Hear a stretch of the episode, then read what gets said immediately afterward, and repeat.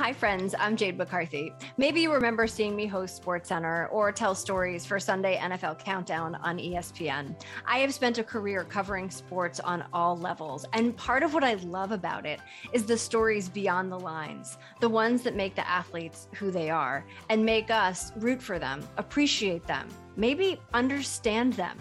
Those stories can transform the way we look at a game.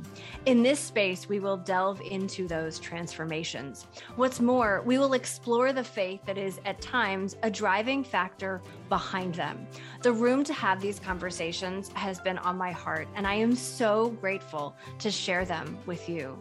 My hope is that in our own times of change, of struggle, of adventure, we will remember these stories recall a point that perhaps pierced our heart, and they will help us in our own journeys to be transformed.